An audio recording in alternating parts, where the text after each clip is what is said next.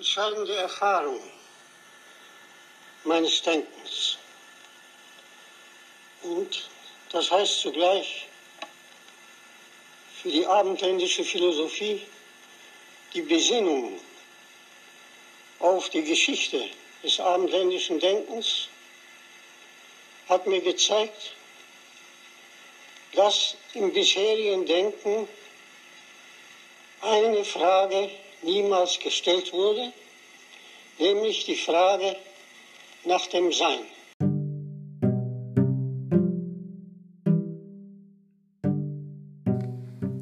You heard Martin Heidegger, one of the most popular philosophers of our time. For him, philosophy means the Western tradition, and, as he indicates, the most important question of this tradition is the question of being. Philosophy literally means love of wisdom, a definition that does not inform us in any way what wisdom actually is. To understand what Western philosophy may, is mainly about, we need to go back to the start. We need to go back to the ancient Greek world. Most philosophers will say that the history of Western philosophy starts with Socrates. But that might be because of our conception of what philosophy is, namely the question of being.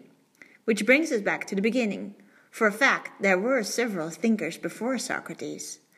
These were mainly philosophers who thought about nature. A well known story is that of Thales, who was so obsessed with thinking about the origin of the sky that he looked up while walking and failed to see a well.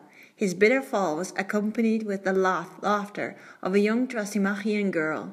The picture is clear. Philosophers are idiots who, with their obsessive thinking, fail to see what is right in front of them. This might be true, but it might also be that they are very curious about the nature of knowledge. Maybe they see that the value of philosophy lies in asking questions.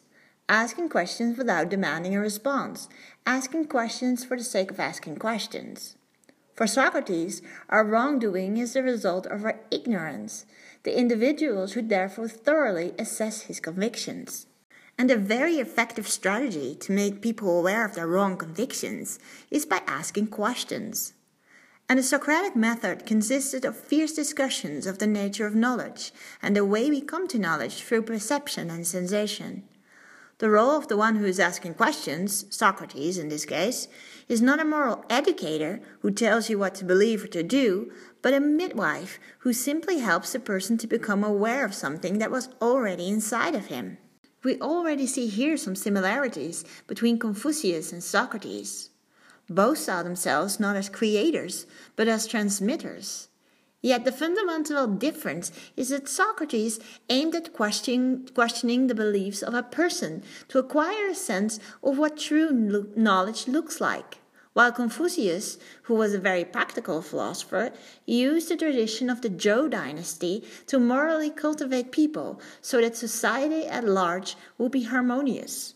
When we look at Socrates' thinking, we must keep in mind that Socrates, just like Confucius, never wrote down anything we hear Socrates teaching through the lens of his disciple Plato.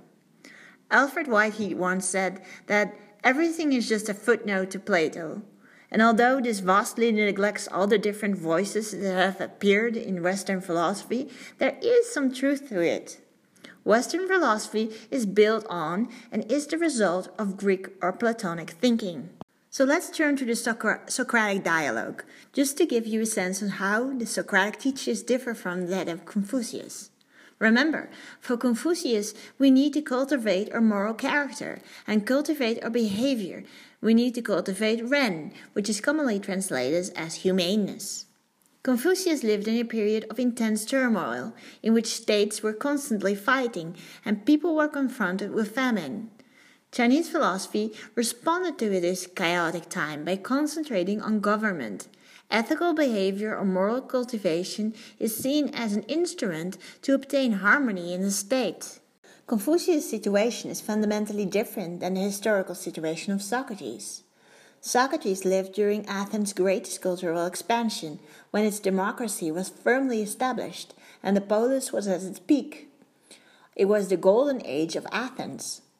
This axial age or the birth of Western philosophy is a very different situation than the axial age of Confucius. The circumstances of Confucius force him to think about moral cultivation, harmony, and society as a whole. For Socrates, Athens was already a relatively safe and politically stable place, which gave rise to a different philosophy. The first thing we notice when we are reading the Platonic dialogues, which provide the most information on the ideas of Socrates, is that Socrates enters into, into dialogues with any person that he encounters. For Socrates, there is thus no distinction between the moral elite and, let's say, a slave. They're all equally, equally capable of discovering true knowledge. When we look, for example, at the Theaetetus, we see that Socrates does not convey ideas to his interlocutors, but elicits their intellectual conceptions from them. Here we see once again one of the key themes of Western philosophy the inquiry into the whatness of something, the inquiry of concepts. Already at the beginning of the Theaetetus, we're seeing another key term of Western philosophy, that of true concepts. As Socrates says here, and the triumph of my art is in examining whether the thought which the mind of the young man is bringing to the birth is a false idol or a noble and true creation. The specific Socratic method is the assessment if something is a true creation, and to judge this, we need to ask questions and give reasonable arguments. Logic is therefore really important to Western philosophy. It's even a discipline within philosophy. Just as epistemology, which is the study of the nature, origin, and limits of human knowledge. When we inquire in the whatness of concepts, we see that a related question is the question of being. The whatness of a unicorn consists in non existing and not being. And so we see that Greek and therefore Western philosophy ask questions on the whatness of things and on what this whatness is.